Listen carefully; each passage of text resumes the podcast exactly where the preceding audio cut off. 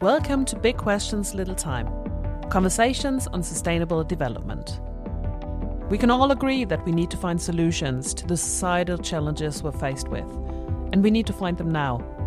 But how do we actually do that? Here at Copenhagen Business School, the Center for Business and Development Studies and the CBS Sustainability Center have joined forces to bring in international thought leaders from a wide variety of fields and disciplines. Following the same structure for each episode, we wish to critically explore if, how, and under which conditions any given approach can bring about change and sustainable development. Big Questions Little Time refers not only to the urgency for us to find possible solutions, but also the limited time frame for each episode. So, I'm Lindsay Whitfield, Professor of Business and Development, and also the co director of the Center for Business and Development Studies. And my name is Steen Vallentin. I'm Associate Professor in the Department of Management, Society and Communication and the Academic Director of the CBS Sustainability Center.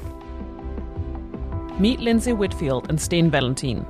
For this episode, they've joined me, Sarah Netter, in the studio to talk about circular economy. Welcome.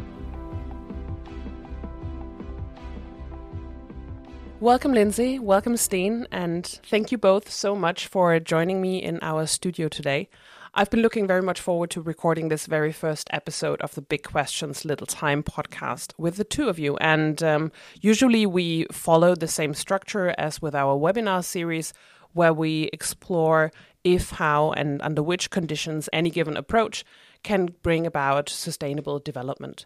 And um, this being our very first podcast episode, things are slightly different. So before we dive into the topical focus of today's session, which is circular economy, I'd like to ask you a few questions about the rationale behind this podcast series.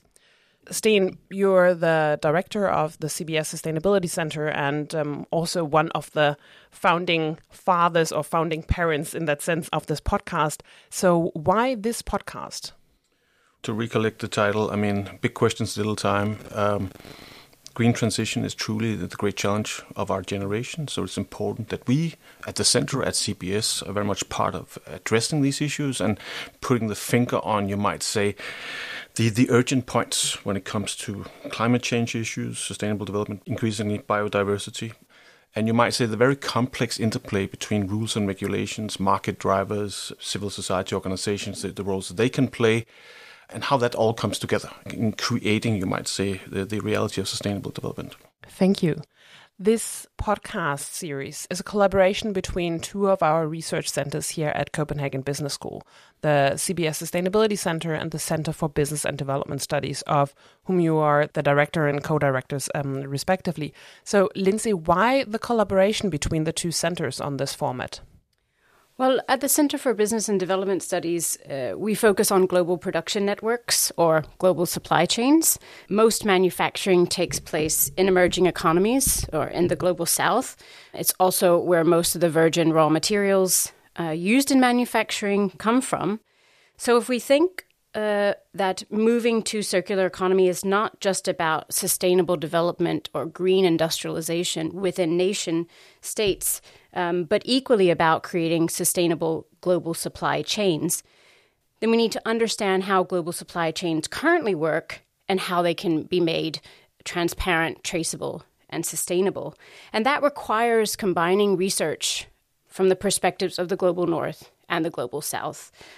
And I think by collaborating, CBS Sustainability Center and CBDS really have the expertise to do that. As mentioned earlier, we follow the same structure. We introduced this structure in our webinar series that we launched during COVID. The structure set is if, how, and under which conditions any given approach can bring about change and contribute to sustainable development. And given the two of you are very interested and working on circular economy, it was the most logical choice for us to start off this series with a conversation about circular economy. And I've been looking very much forward to this, considering that you both have very different approaches and angles on this topic. So I was wondering whether you could, yeah, simply shed some light on how you see circular economy in the context of how this can contribute to sustainable development. Well, to start with, I mean, if you are to try to define circular economy, and there are a lot of different def- definitions, I think several hundreds, uh, uh but you might say it's a concept that tries to embrace the entire production cycle from extraction of raw materials to post consumption phases in order to, you might say, to optimize the use and reuse of resources and minimize waste. An important part of this is also the matter of engaging stakeholders. Often, I mean, circular economy is turned into something that is very technical and engineering ish, supported by, you might say, hardcore economic modeling. But there's a very important my social, uh, human behavioral side to this. That means we need to include uh, stakeholders in how we understand this. Ideally, people would say there's a very strong design component to, to circular economy because the ideal is to for some smart engineer to sit down and from the you might say from from scratch be able to design a circular as opposed to linear uh, uh, production system that you might say produces very little residual waste. However, the challenge that we often have is you might say that we have these capital intensive linear production systems and now need to find ways to make them somewhat less linear, more circular. And it's an enormous and daunting challenge in, in many ways. Yeah. My approach is not that different, but I always like to start with the Ellen MacArthur Foundation's uh, definition because it's very accessible and their work is also trying to make it more accessible. With a simple definition that it's an industrial system that is restorative or regenerative by intention and design. But if we break that down into what I think are the more um, the most important aspects of that, it's a focus on using renewable resources and no use of non renewable resources. It's about reducing contamination from harmful chemicals, but more importantly, waste, but as well as virgin resources, reducing the extraction or the rate of extraction of virgin resources from the planet through designing goods and services in a way that are more durable, that involve reuse, and remanufacturing, and only in the last case, recycling. Sometimes people equate circular with recycling, but this is very much wrong. And the original conception of circular economy that came out of um, certain kind of economic thinkers in the 1970s already, like William Stahel. And lastly, thinking about, and this is a part I think that's often missed, thinking about ourselves as users instead of consumers. So it's not consuming based on individual ownership of something, which then produces a waste, but also thinking about how we can use goods and services based on different models of individual and collective ownership or temporary ownership, like renting instead of consuming and buying. So you rent something and you give it back. So these are some of the, the, the fundamental ideas about it. So not thinking of individual ownership, I own a car, so we're not consumers, but we're users. So there's actually several different aspects of, of, circular economy, but I think these are the three important ones I would point out. And, and just to follow up on that, it, absolutely true. I mean, there's a kind of a misconception that uh, circular economy is about recycling, and it, it's the lowest form, it's the last resort. Sharing economy, talking about use and access rather than ownership, is very important. Maintaining, you might say, products in use re, uh, remanufacturing and redistributing are, are, kind of superior forms. So that's that's very important. You might say the ideal notion of circular economy, and it has this mixture. I think going back to cradle to cradle of uh, that. I think the cradle to cradle concept was put together by a chemist and an architect, or something like that. So the idea is to design a system that allows molecules to circulate for as long as possible at the highest possible level of value, so to speak, and recycling stuff and basically turning it into something that is a very ground material. That is the lowest form. Can we keep our products in use for much longer? That is, you might say, much more conducive to this agenda. I think also going back to the Ellen MacArthur Foundation, restorative and regenerative by design, uh, that is the ideal that we're striving for. And you might say part of the problem sometimes when we talk about circular economy is that we are almost blinded by this very ambitious ideal model of how a circular production mm. system can look. And the point is that we are pretty far away from that in, in many ways in how we produce and distribute. Uh, and we can get back to the whole issue of what challenges are there then, what barriers stand in the way of getting closer to realizing that ideal. Because again, to say restorative and regenerative by design, we can talk about certain startups and business models, businesses that are, you might say, born circular. They are increasingly coming out. There's a whole ecosystem with business models strongly promoted by business associations that, that strongly emphasize, you might say, um, uh, circular elements and uh, again, in, in, finding ways to reuse and remanufacture products. But again, huge parts of our industry are still struggling with this and are still fundamentally very linear. But keeping this in mind, and now you've already touched to quite a large extent on on the sustainability dimensions of of circular economy. But then to if if we try to narrow this down or really pinpoint on how circular economy actually can contribute to sustainable development, what would you say? What are kind of like the key elements here?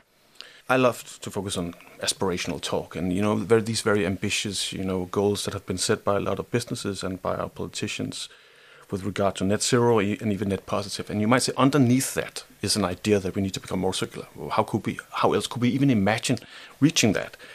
There are other, you might say, necessities pointing up, even though those necessities will differ uh, depending on who you ask. But resource scarcity is coming. We've been talking about it for decades copper and all kinds of, you might say, minerals are becoming more and more scarce. A lot of companies, uh, businesses are facing a future with increasing resource scarcity and increasing uh, prices on raw materials, meaning that they have a very strong incentive to move in this direction for sure.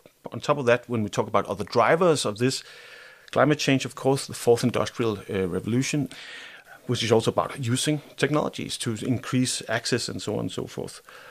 Customer expectations are often brought out. We can get back to that. I think part of the problem with customer expectations here, we love to talk about political or ethical consumers, have been talking about it for years.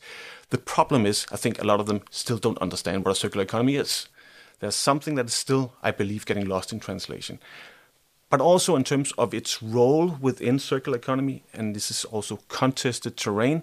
There are there's some who would say that again, businesses need to be the drivers, and government is moving too slowly. Others would say, for instance, in this part of the world, in, in Europe, it's the EU that needs to, you might say, make the circular economy happen because we need standards in order to secure, uh, you might say, economies of scale and so on and so forth. I mean, the way it is, for instance, in little Denmark, is that you have neighboring municipalities that are unable to collaborate on how they deal with uh, plastic waste and other forms of waste simply because they have different standards. So we need, you might say, legislation uh, in order to create critical mass and economies of scale but what is interesting, and I don't have all the particulars on this, is of course that with the European Green Deal, for instance, and the EU, tax, uh, EU taxonomy, legislation is coming. The EU is now taking upon itself to define circular economy for businesses. And how is that even possible? You might say, well, time will tell. That work has not been finalized. Lindsay, you are working very much with circular economy also in a global south context. So, how do you reflect upon the issues that Steen has brought forth? I start by taking a little bit of a, a, step back and thinking about what are the fundamentals of circular economy, which I just talked about, and then what is sustainable development. And I want to start from the point of view of innovation, because moving from the current linear economy, industrial production, and consumption systems that we have to something that we call a circular um, economy, production, and consumption or use system requires innovation. Actually, requires a lot of innovations. And these innovations will, or I would say they are in the process of producing creative destruction, or what the economist Joseph Schumpeter called creative destruction, where innovations are so radical that they destroy old production processes and products, or rather replace them with new production processes and products replacing whole ways of doing things like computers did, as well as generating new products and production processes. And Schumpeter understood that actually it was technological innovation that underpinned the capitalist economic system. It is the driving motion that keeps it going forward. The drive of businesses to escape actually perfect competition through innovation in the search for above normal profits is the motor of capitalism. And why am I talking about that? And why am I talking about Schumpeter? Because I think that we will see this process drive the move to circular economy and sustainable development. You know, the drive for innovation and above normal profits is only temporary, and you see firms emulating, increase competition, and drive down the costs. And capitalism, capitalism has gone through several of these kind of um, iterations.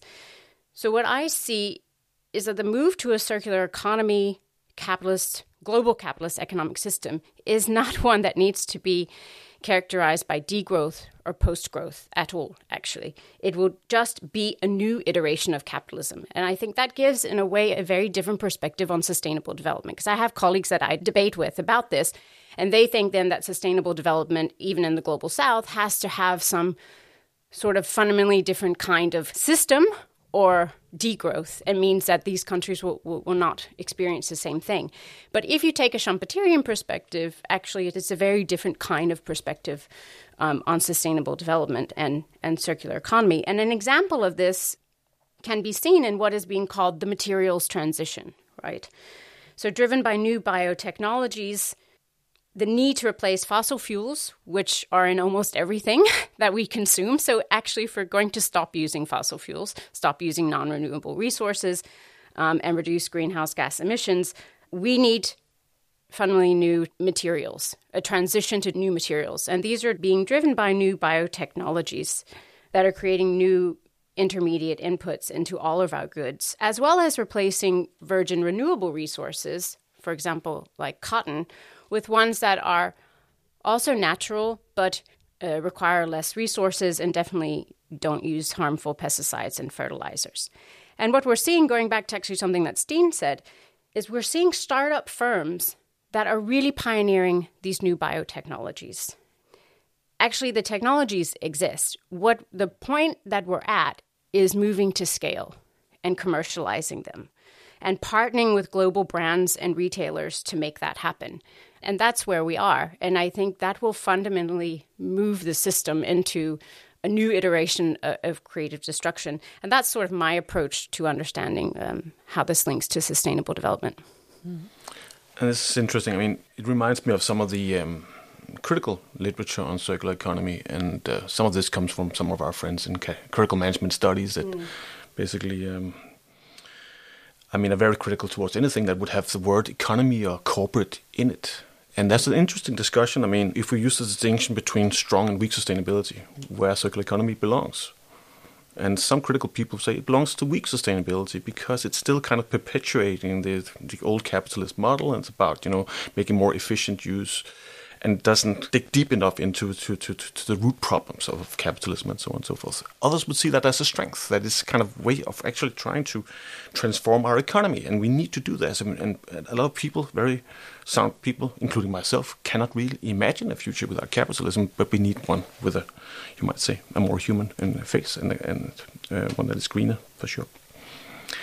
But keeping in mind what you both have mentioned, uh, Steen, you've touched upon these startups who are basically born circular, and Lindsay, you've talked about this new form of um, Schumpeterian um, iteration, and uh, that we're basically at the at the brink or at the border of of this developing. So, what is currently hindering to scale this, and that we see more development in this area? There's a very interesting paper by some of our international colleagues, uh, Kirchherr et al., who wrote a lot of very good papers on circular economy and they distinguish between four different types of barriers. Um, I think going back to what Lindsay said, I mean, often the technology is there. Often we have this idea that, for instance, also when we look at aspirational talk and what we need to accomplish by 2050, uh, we say that, well, it has not been developed yet. We don't have the technological know how yet. In a lot of areas, in a lot of instances, we do actually have the technology, but we haven't figured out how to scale it, to market it, uh, commercialize it, and maybe re- regulation stands in the way. But what's interesting about their paper saying is there, of course, there are technological barriers. There are also regulatory barriers, market barriers, but they say the most important barrier is culture.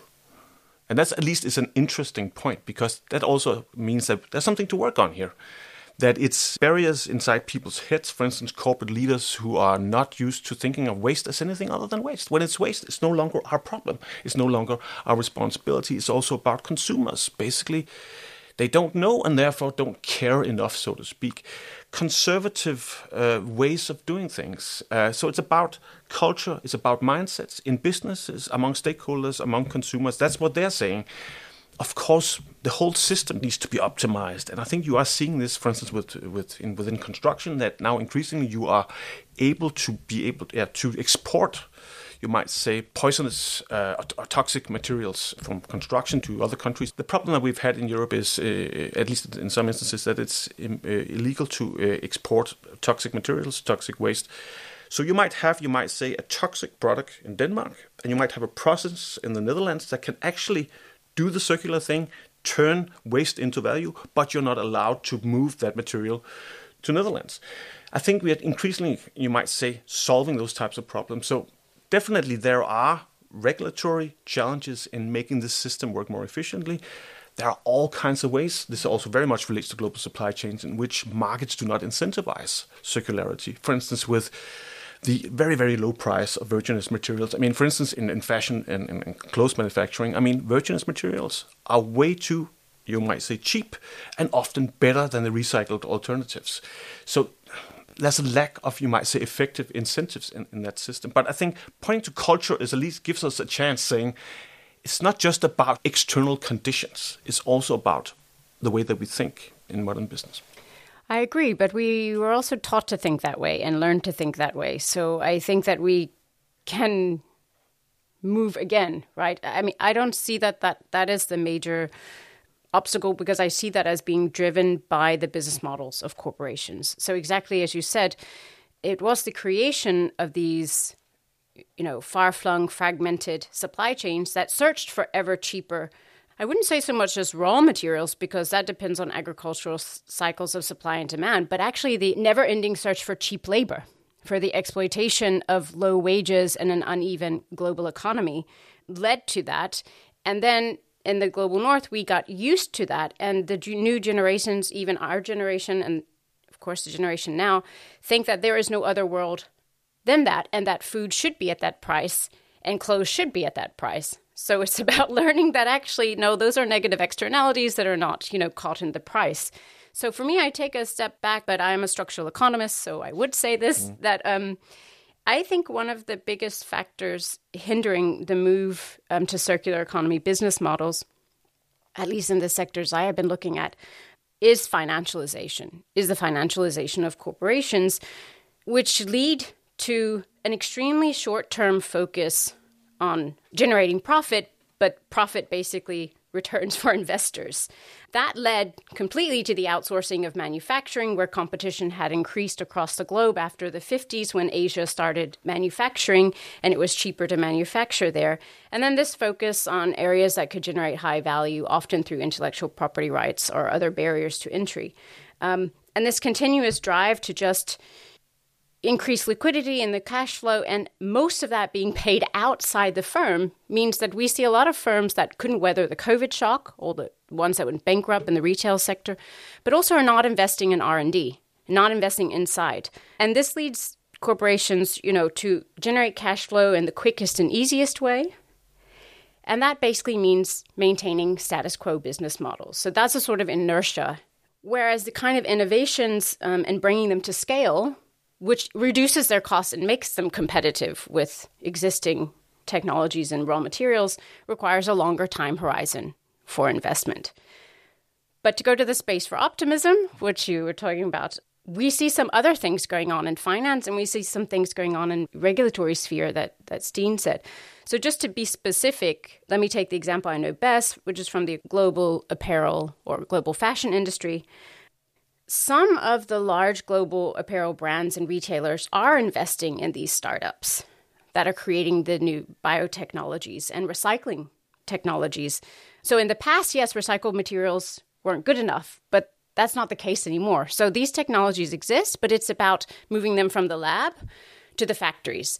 And that requires, well, even in the lab, required a lot of money, but also moving it into factories, getting factories in Cambodia, Indonesia, Turkey who are interested in trying to operate this at scale, which will drive down costs, but it also requires collaboration across actors. So they have to know that a buyer is going to want to buy it. And but all of these things are happening right now, and they're driven by the investments into this across a series of partnerships by some large retailers and brands. And so it got me thinking that, you know, I think What we need is to see a venture capitalism industry form around the biotech sector, to drive it in the same way that happened in Silicon Valley. Most people don't know this, but the reason we were able to move from innovations in microelectronics to actual products and cheap products was completely dependent on the venture capital industry that existed in Silicon Valley. Without that, it wouldn't have existed. So you could see actually that emerging. So not just brands investing, but this sort of larger system. And then the second space for optimism, as Steen said, is exactly in EU legislation. Again, if we look at the EU strategy for sustainable and circular textiles that was published in March last year in 22, it's quite detailed, but I think the key point is that it is expected to demand the use or a minimum amount of sustainable fibers and recycling of waste. And what that does, and we're seeing this already, is it creates a market. It creates a market for something that didn't exist before. And what that does is it creates the business case. So you have these startups and you have this technology, this technology that existed before, but nobody cared. But then when you create a market for it and you create a greater demand, it leads to a better business case for investments in these startups. And these two, I think, things could go together. So I'm quite optimistic that maybe this side of finance, not the financialization side, but maybe the you know the startup investments and even venture capital will drive the commercialization of the new biotechnologies and new business models that we need to see.